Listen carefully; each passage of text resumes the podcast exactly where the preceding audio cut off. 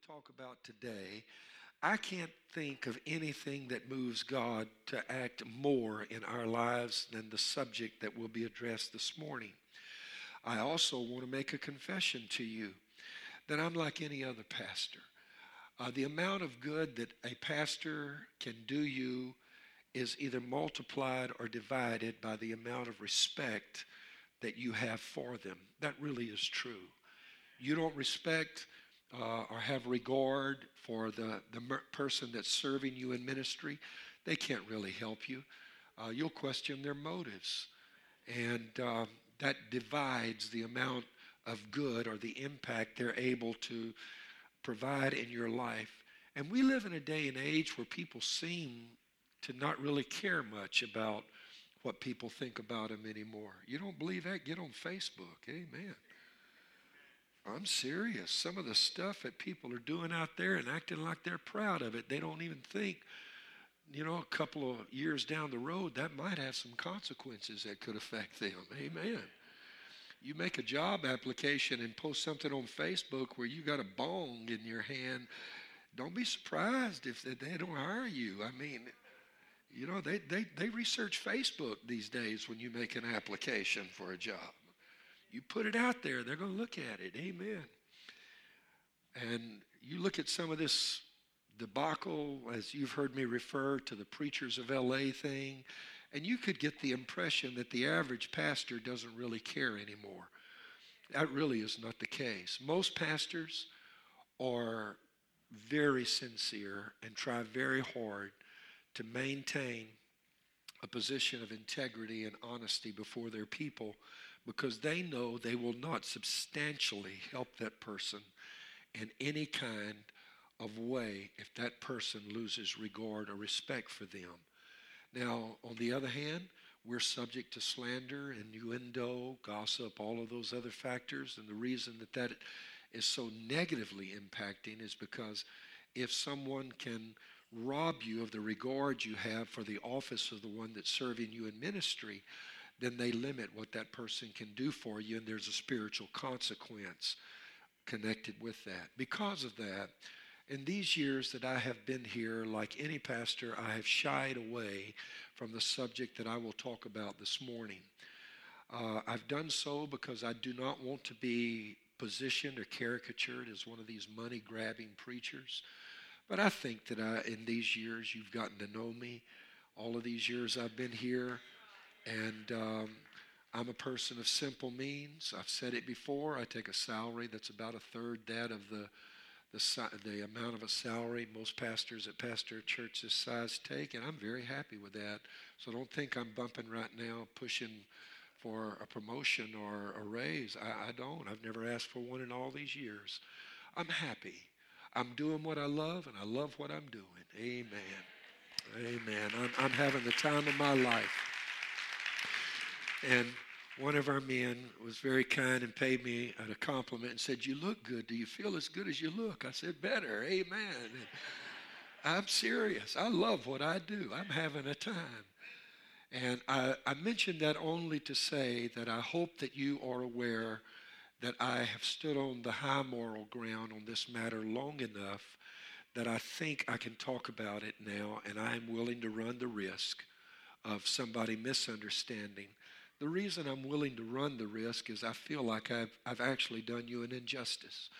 My personal feelings about this subject are so strong that I think if I, by not mentioning it maybe as much as I should have, I've possibly robbed some of you of an opportunity to be blessed.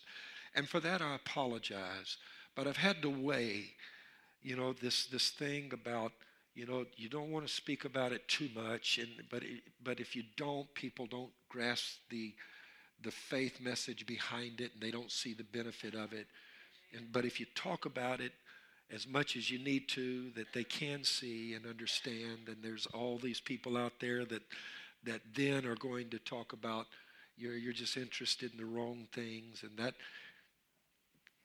cuts the the amount of good you're able to do that person down to such it reduces it so low that you're wondering where's the happy medium there and i'm going to just tell you up front that in this stewardship campaign we're in i'm going to talk about finances this morning.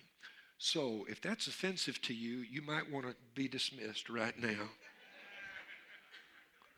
and slip out because I'm warning you up front that I'm going to go ahead and talk about it this morning. Amen. And we always hear that we should give. And I don't know that in the course of my life I've ever heard anybody ever explain the fundamental theological reasons as to why we should. They say you should. They tell us that we should. They tell us what it means. But they don't really get down into a sound theological basis or foundation to build that message upon. And I'm going to go to an unusual place in the scripture today. I'm going to go to a text that talks about murder. Numbers 35, 29 through 34. That's where I'll begin. I'm not going to talk about murder today. I'm going to go to a text that talks about it.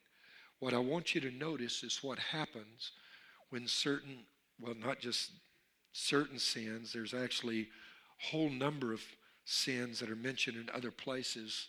In this particular place, it mentions murder, but others are mentioned elsewhere. Notice what happens to the land when sin is committed. These things shall be a statute of judgment to you throughout your generations and all your dwellings.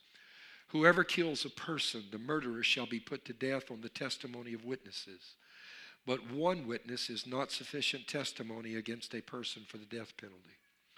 Moreover, you shall take no ransom for the life of a murderer who is guilty of death, but he shall surely be put to death, and you shall take no ransom for him who has fled to his city of refuge, that he may return to dwell in the land before the death of the priest. That's an altogether different message. I'm not even going to address that about cities of refuge. So you shall not pollute the land. Here we go. So you shall not pollute the land where you are, for blood defiles the land, and no atonement can be made for the land. For the blood that is shed on it, except by the blood of him who shed it. Therefore, Notice it again. Do not defile the land which you inhabit, in the midst of which I dwell, for I, the Lord, dwell among the children of Israel. Father, I ask you to please speak a word today that will cause us to understand why your teaching and scripture is so important regarding the matter of finances. We don't want to play games. We don't want to use little tactics that manipulate and move people. We don't want to deal with emotion. We want the scriptural facts from your word. And I ask that you would help me to be able to articulate those and the congregation to receive them. And everybody shouted and said, Amen. The scripture teaches that as a man thinks in his heart, so is he. Your thoughts and what you believe about a subject actually determine your actions relative to that subject. Would you agree? What you think about a subject determines your response to that subject. People also think in different ways. Would you agree with that? Amen. For example, men and women think differently from one another. Would you agree with that? husband's text message to his wife Honey, I got hit by a car outside the office. Paula brought me to the hospital. They have been doing some tests and taking x rays. The blow to my head, though very serious, will not cause any permanent or lasting injury. But I have three broken ribs, a broken arm, a compound fracture of the left leg, and they may have to amputate my right foot. Wife's response Who is Paula?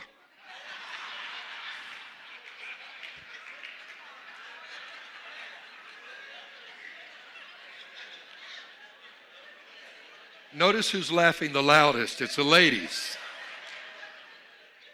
Does anybody relate to what I just got through saying? People are confused today and they don't think correctly about giving because they do not understand why God chose the biblical principle of tithe and offerings. Sometimes we actually, as human beings, rely too much on our own intellect when we should simply accept God's word at face value. If it says something, just believe it. But we don't. we question it. We're taught to be inquisitive. You know, inquiring minds want to know. We're, we're taught to search for reasons why. And there's some things in Scripture that you simply cannot figure out. They're too high above the capacity of the human mind to be able to comprehend them. As I said last Sunday, you don't believe that, just go to Genesis 1 and 1. In the beginning, God created the heavens and the earth. You got that? In the beginning, God created the heavens and the earth. You figure that one out for, for me. Then you come talk to me about Genesis 1 and 2 on. Because most people are going to get stumped right there at the very first verse. Amen. Truth of the matter is, as I said, we should just simply accept God's word. I'm going to do my best to go beyond just accepting that and give you a theological foundation. I want to first of all say that God did not choose that we give him tithes and offerings because he needed our money. I want to make that clear. Or because his church needed money. You don't give tithes and offerings to buy a blessing, as some uh, so called evangelist would infer. Send me $57 and you'll get 57 blessings or whatever. And tithing is not just an Old Testament practice either. Neither is it just a command that was given under the law. Am, I hear, am anybody hearing me? Anyone who teaches any of the things that I just got through mentioning is declaring their ignorance of God's word and should not be taken seriously. And I'm serious about that, that you shouldn't take them seriously. If you choose to believe in or embrace any of those teachings I've just mentioned, you do so to your own detriment and hurt. God chose the methodology of blessing us by having us give tithes and offerings because it works. And when it's done right, it works every time. And it's actually very rare in life that you find something that works every single time. Very rare. Most of the time, situations are always in a state of flux. They're changing, they're evolving, and they require that you adapt and you improvise. You also have to be able to make mid course corrections if you want what worked yesterday to continue to work today. And so you're always searching for a methodology that works. Did you hear about the lady that was on trial for killing her husband with a hammer while he was eating his dinner? the prosecutor was asking her, Isn't it true that you have been married twice before and that both of your previous husbands died from eating poisonous mushrooms? That's true, she replied. It was very unfortunate. Well, then, the prosecutor demanded, How do you explain this husband dying from being hit over the head by a hammer? And she answered, Well, he wouldn't eat mushrooms. Amen. you know? Sometimes you have to improvise, you have to adapt.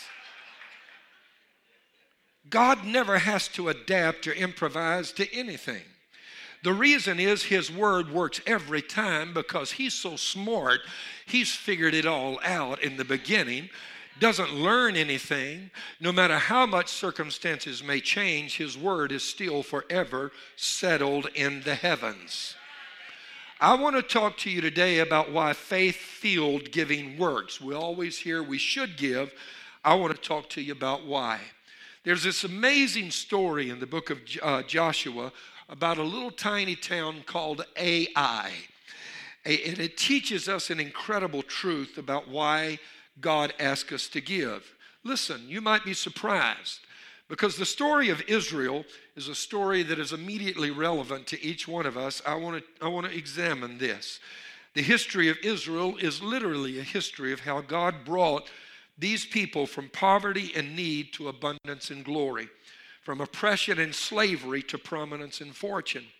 It is a true rags to riches story in every sense of the word, a story of elevation and supernatural favor as the children of Israel were supernaturally lifted by God from abject poverty and enslavement to unbelievable fortune.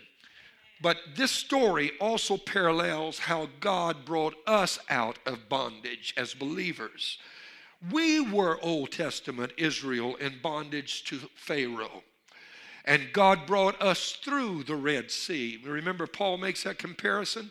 They were baptized unto Moses in the cloud and the sea, referencing spirit baptism and water baptism. And uh, That, that literally is true. We came out of bondage. We have been baptized with God's Spirit, baptized in water. If you haven't, you need to do both. And God promises us that as believers, we are moving into our promised land, which is a new life. Not a life of bondage, but a life of privilege and a life of abundance. Our promised land is because it's given to us because God wants his children to be blessed. Can I hear somebody say amen? When we're converted and become his children, he, he wants us to be blessed, wants our lives to reflect that. All God asked in the case of Israel was that when they crossed over Jordan, they give him one little city, the city of Jericho, which was the first city they came to when they crossed over Jordan. Why? As we see, when we study this, there was a reason God required this of Israel. And unlike you and me, you need to understand one thing about God up front. He always has a reason for what he does. Oh, always he has a reason. You're going to find out when you study this story with me that giving God the tithe or the first fruits in faith actually removes the curse that is upon your blessing. And I want to talk to you this morning about the curse that's on your promised land. Amen. You say, a curse is on my promised land? It, it is. The Bible teaches it, and I'm going to show it to you. God promised the children of Israel the whole of the promised land, a land that flowed with milk and honey, with wells they had not dug, and houses they hadn't built, and barns that were full of harvest they had not reaped. He also promises to bless us in the same way. But all he asked was, Give me this one city. Joshua 6, 17 through 19. This is what the Lord's word says. Now, the city shall be doomed by the Lord to destruction. You see that? It and all who are in it. Only Rahab the harlot shall live, she and all who are with her in the house, because she hid the messengers that we sent. This is Joshua's instruction from the word God gave him. Joshua's relating this to Israel. And you by all means abstain from the accursed things, lest you become accursed when you take of the accursed things and make the camp of Israel a curse and trouble it. But all the silver and gold, the vessels of bronze and iron, are consecrated to the Lord. They shall come into the treasury of the Lord. The word accursed there literally means appointed to destruction. God said, The first city you come to is appointed to destruction, and I want it. I'm going to show you why. In Joshua 7 and 11, after they disobeyed God, Achan wanted his part wanted it now, didn't trust God that I'll get it later. It's here in my hands right now. Bird in hand, you know, worth two in the bush. I got it right now. I'll just keep it, God. That's what I, you don't have to give it to me later. I got mine. I'll keep it right now. Now, what was wrong with that? He worked for it, he fought for it. He had journeyed in there, was faced the, the army that he faced, the city. You would think that, that, that he had an absolute right to that. And yet, the scripture says that when he kept the accursed thing, that curse was more contagious than Ebola. You would rather sit on a bus seat next to somebody with Ebola than you would keep what God are, has, has put a curse on. And listen to this even though it was only one man, Israel went on to Ai. They were defeated, humiliated by a little bitty village that they should have, I mean, should have just walked right over like it wasn't even there. The mighty invincible army of Israel should have should have won the day without even raising a sweat, but they were defeated. A number of their people were killed, and this is what God told Joshua as he and Israel in defeat lay on their faces mourning before God. God said, Israel has sinned and they have transgressed. Look at the multiple pronouns here that all refer to more than one party. Achan was the one that did it, but God said Israel sinned. They, notice the plural pronoun, have transgressed my covenant which I commanded them. For they have even taken some of the accursed things and have both stolen and deceived, and they have also put it among their stuff. Wait a minute, God, get your facts straight. It wasn't they, anything, it was one man. What you need to understand is that because Achan had taken of the accursed things, as we're going to see, he kept a curse upon their promised land that affected everybody there. Amen. What happened to Israel was the direct result of one man not understanding the theological reasons behind why God requires the first fruit. God wanted to remove the curse from their blessing. The land was cursed, as we'll see. And it wasn't just Jericho that was cursed. Let me explain. In Genesis, not only was Adam cursed when he sinned, but guess what? Most folk don't stop and think about it. The earth itself was cursed because of Adam's rebellion. I need somebody that knows their Bible to help me out right now. Though it is clearly stated in the book of Genesis, most people fail to realize that sin has cursed the very world we live in, not just the people who live in it. Oh, and in cursing the world we live in, its resources are cursed. We always think of, of judgment as something only man is going to face. That's not true. The world is facing judgment. You mean nature itself, the very earth we live in has been defiled and is going to face judgment. I'm going to show that to you in the Bible. In Genesis 3 17, 18, God said to Adam, Cursed is the ground for your sake. In toil you shall eat of it all the days of your life. Both thorns and thistles it shall bring forth to you. What was cursed? The ground was cursed. Isaiah 24, 5 through 6. The earth is also defiled under its inhabitants because they have transgressed the laws. How did the earth get cursed? Man who had dominion over it transgressed God's laws, changed the ordinance, broke the everlasting covenant. Therefore, the curse, notice what it said, say it with me, has devoured the earth, and those who dwell in it are desolate. What did God say? The earth, the curse is done, devoured what? The earth, the land. Amen. Not only was Adam cursed when he sinned, but the world was also cursed when he fell. Adam was given legal jurisdiction over the earth. God gave him authority and dominion. Adam turned around and gave that authority to the devil. God no longer had the right to go get it back. Because if I give you a house and I sign it over to you, and you give it to a con artist, I can't go to suit and get it back. You signed it over. It was yours to do with what you wanted to do.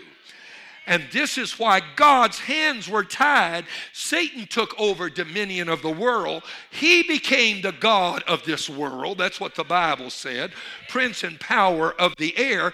And Jesus had to come into the world as Adam's descendant. Why?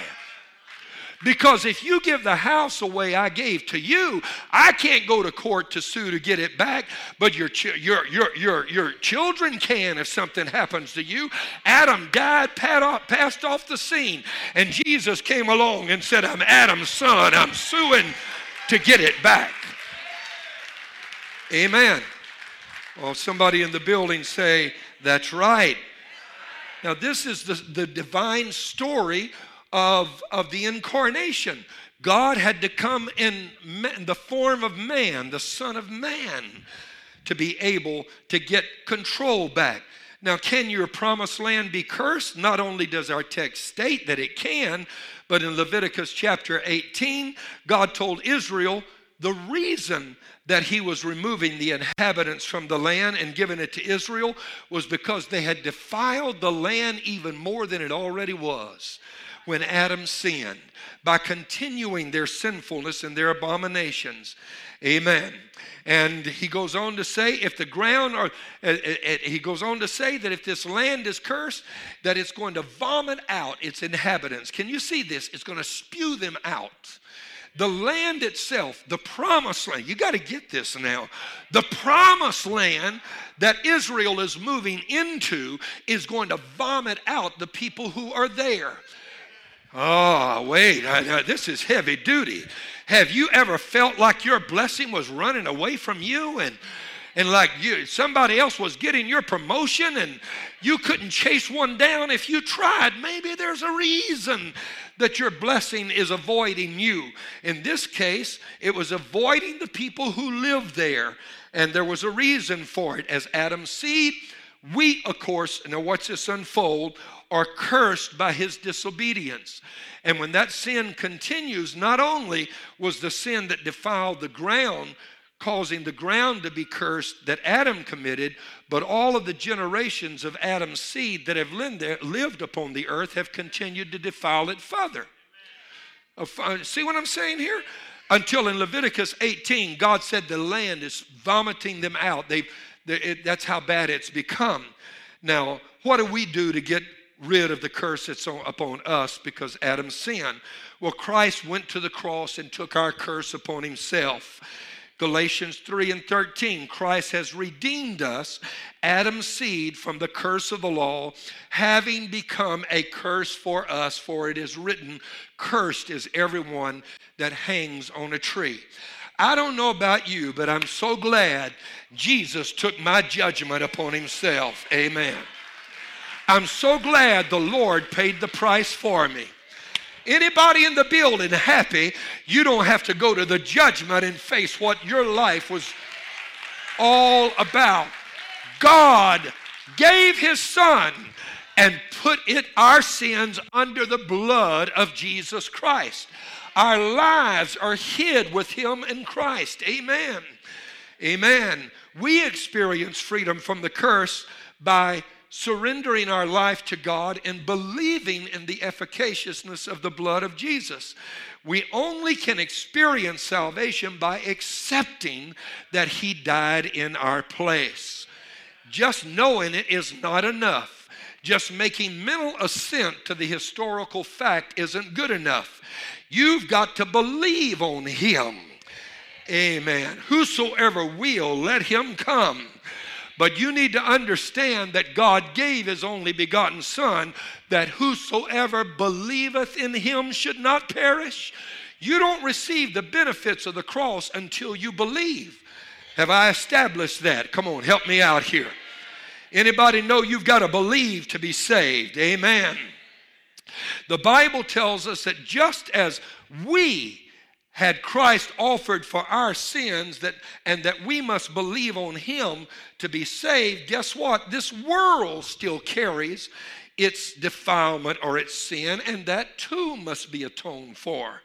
In 2 Peter 3 and 12, we are told that we're looking for and hastening the coming of the day of God, because of which the heavens will be dissolved, being on fire, and the elements will melt with fervent heat. Verse 13, likewise we, according to God's promise, look for a new heaven and a new earth in which dwelleth, dwells righteousness. God cleanses us with his blood. The earth is going to be cleansed by fire. We read that in a number of passages in the scripture, and I've only read you one for the purpose of conserving a little bit of time.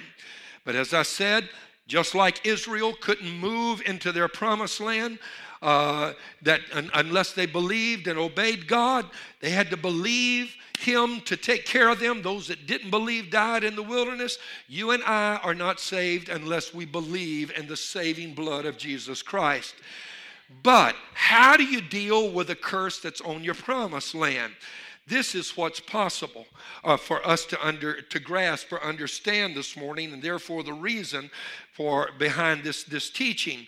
Uh, there, you, you need to also know this not only how do we deal with it, you need to know that we can actually add to the curse that's on our promised land. Amen. God, in explaining in our text that one could, that, that text about murder and so forth, that the land itself is defiled when murder is committed that is not addressed. Uh, he goes on to say there were a number of other sins that you could do that defiled the land. Leviticus chapter 18 speaks of a whole number of these that are sins that are actually very commonly practiced in our culture today. You look at those, it, will make you wonder, like, oh, what's this world headed toward? And in Deuteronomy 21, for example, God is so serious about this that if an unsolved murder was committed, there was even an elaborate process where they would take a heifer and the elders of the city closest to it would lay their hands on it and pray and say, We don't know anything about this murder. And they would then break its neck so that that heifer could die to atone for the land itself. Amen. God is very serious that you can curse the land. That's what Adam did in Genesis. That curse has never been addressed. Now, someone might even ask, but why hasn't it been addressed? The answer to that is simple. To be able to be saved, as I said, you've got to believe. Only man has that capacity. The earth does not have the capacity to believe in God. Hello, somebody? The earth can't say, okay, I accept the death of Jesus for the, for the defilement that I carry. No, it's inanimate. It doesn't have life in and of itself. It doesn't have cognitive thought. It doesn't have the ability to be able to believe God for salvation.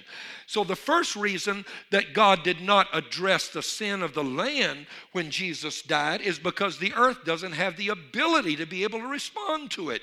But there's a second reason. That is, is that even though Christ died on the cross, guess what? There are many who do not accept his death. They haven't come to a saving knowledge of God. And how many sins have been committed in this world over the last 2,000 years? if he had atoned for the earth 2,000 years ago, he'd have a whole passel of sins to atone for again. Am I making any sense to anybody right now? Oh, I need a better amen than that. If he had wiped the slate clean 2,000 years ago, there's a whole nother slate now that exists because of all of the defilement that has gone on in the world. Now, Israel was an Old Testament type of the New Testament believer. And God said, I want that city of Jericho because what I want to do is take the curse that's on the land that my people can enjoy the promised land when they get there. The land has vomited out the people that are in it right now, and the curse has not only continued from Adam till now, but it's gotten bigger. It's been added to by the practices of the people who live here. And so God said, This is what you do. I'll fix it for you. I'll process it so that I take the curse off the rest of your promised land. Give me the first city you come to, and don't you take one thing, because if you do, you're creating access for the virus to infect the rest of everything. Oh. I'm preaching better than you're responding right now. You're exposing the rest of your promise to the virus or the contagion that I'm trying to rid this land of. Most people don't realize it. But but there are many things in life that need to be processed before you can enjoy them. Did you know that almonds, for example, are actually deadly? Anybody know that? Almonds are deadly. You know what they contain? Cyanide. You know, almonds have to be heated, and if you eat almonds, bitter almonds, before they're heated, they can kill you. I'm from Louisiana. There's nothing better than a good pot of butter beans, dried lima beans. I'm talking about the big kind. You throw some pork tasso in there, oh my heavens. You got a leftover ham bone you want to drop in that thing. You, you cook a pot of rice with that and you really want to make me happy, get some homemade biscuits and put on the table. And I can all I can say is we're not going to have much conversation. All I'm going to say is pass me the Louisiana hot sauce. That's that's all the conversation you're going to get out of me for a while. But we will have some good fellowship. But do you know lima beans are deadly? You didn't know that. They also contain cyanide. If you don't cook lima beans, they can actually kill you. Didn't realize it. Go, go Google it. Pull it up. The 10 most poisonous foods that we live on. Same thing with green potatoes. Anybody in the building know green potatoes will kill you? If you don't know it, I'm teaching you something. There are a number of people that die every year right here in the good old US of A from eating green potatoes. Green potatoes contain a deadly poison called glycoalkaloid, and you have to be sure you don't eat green potatoes. Anybody, your grandmama used to give you castor oil when you were a kid? Uh huh. A medicinal supplement supposed to make you healthy. I think it just tasted so bad it made you claim you were better. Amen. So you didn't have to eat any more of that stuff. Do you know that castor beans are one of the deadliest things in our nation? One castor bean can kill a man. Four will kill a grown horse over a thousand pounds. I'm not making that up. They have to be processed before the poison can become palatable. If you don't process it, what is a blessing will actually kill you. And God said, going into your promised land, you need to realize there's a poison in your blessing. There's a curse.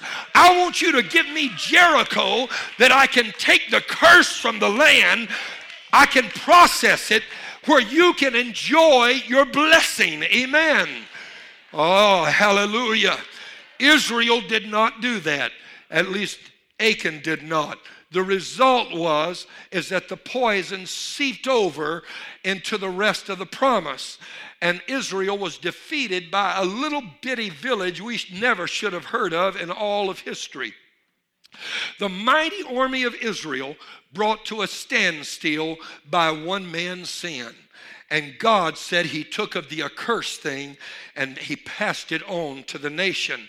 Amen. I wanted to process the poison out of your promised land and the defilement the land carries, but you wouldn't let me.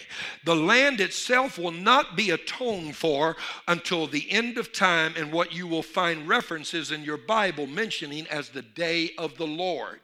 So understand, you and I, our atonement date was when Christ died.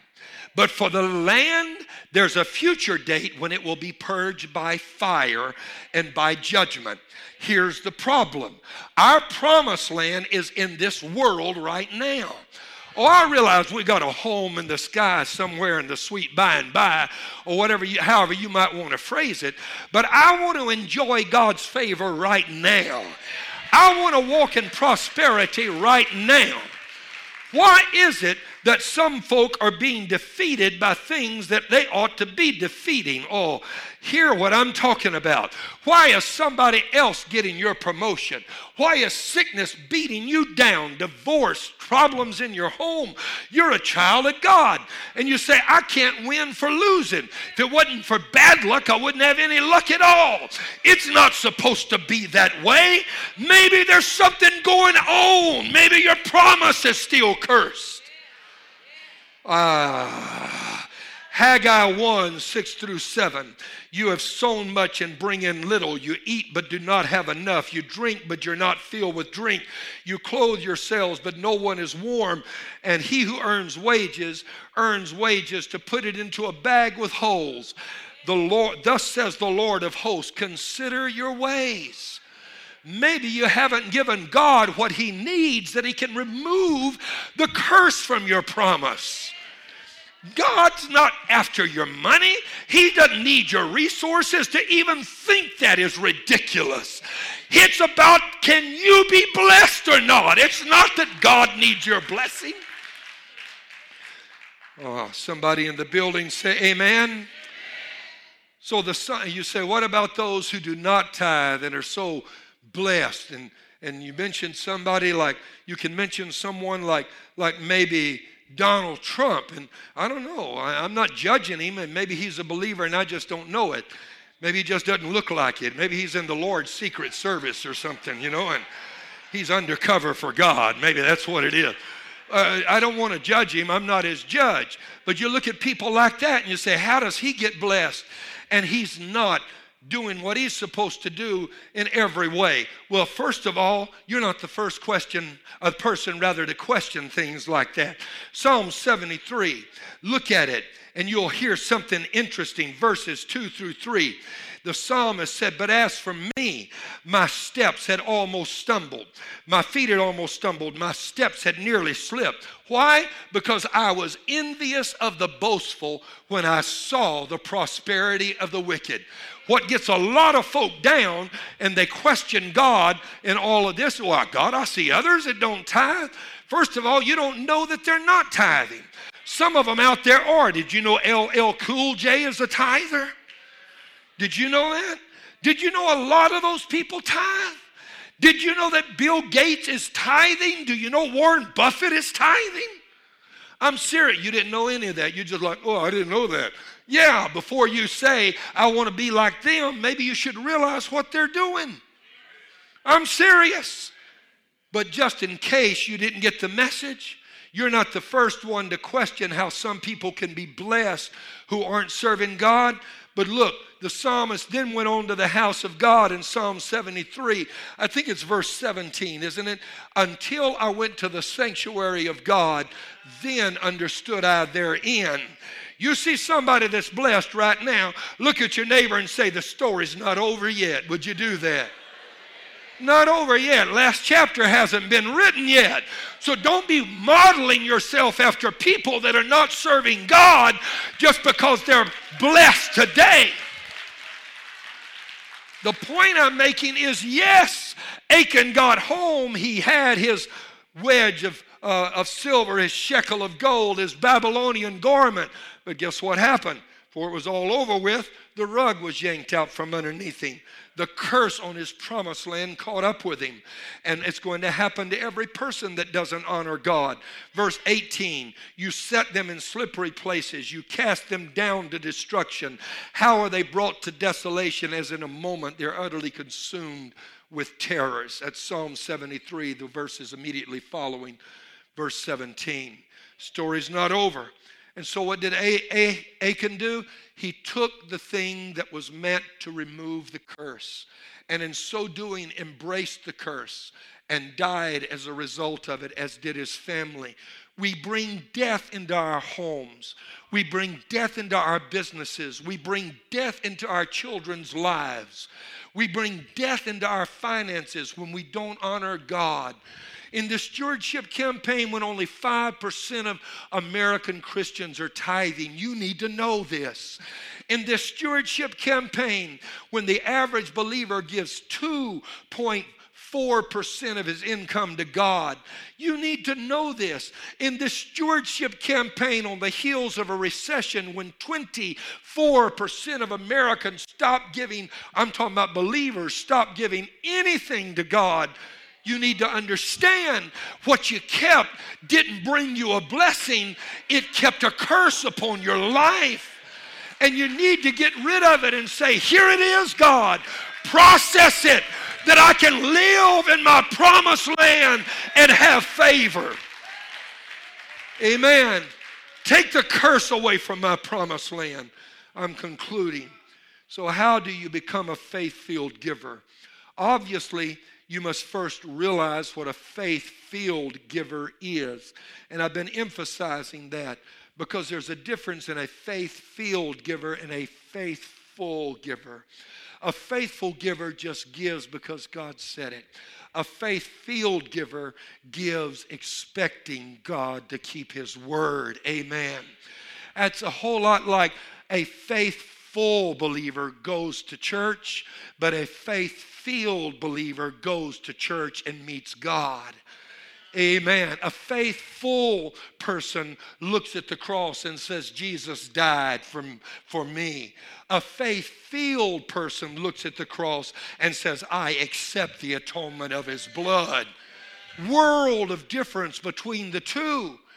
And in faith filled giving, you give expecting God to keep his promise. Know this Faith filled giving is several things, and I'm done. Number one, it is an act of devotion. When the little widow gave her all, it was out of devotion that she gave it. Know that faith filled giving is, first of all, a service of devotion. Secondly, it is an act of obedience. If you're willing and obedient, you will eat the good of the land. I'm obeying because I want the curse removed from my promised land, God. Thirdly, it is an act of partnering or partnership. You're taking God as your financial partner.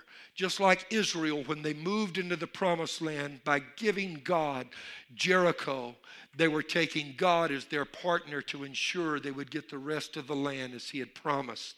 This is better than having Warren Buffett in charge of your portfolio. Fourthly, faith filled giving is an act of investing. You're investing, trust me.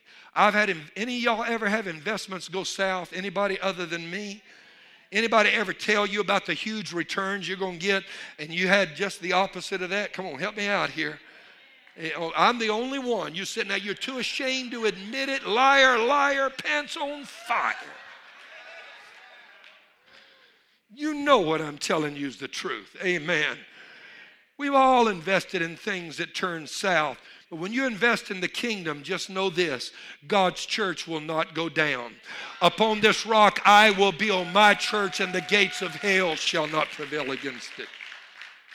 Fifthly, it is an act of ownership. When you invest in God's kingdom, you're saying it's not just their church, it's mine also. I belong. I'm partnering with the vision. You're also telling God, you own it all. I'm giving to you. I'm acknowledging your ownership, and I'm giving to you what's yours. It's an amazing thing when you partner with God and you take ownership of His vision. The things that can happen in your life are astonishing. Sixthly, it's an act of assurance. Look, you can't guarantee your future. You don't know what tomorrow holds. But if you've made an agreement with the one who holds tomorrow, you're going to be okay. Amen. Because the psalmist said, I have been young and I'm now old, and I've never seen the righteous forsaken or his seed begging bread. And number seven, as I've preached today, when you give, it's an act of warfare. God literally takes the curse upon your promised land, turns it into a blessing, and rebukes the devourer for your sake.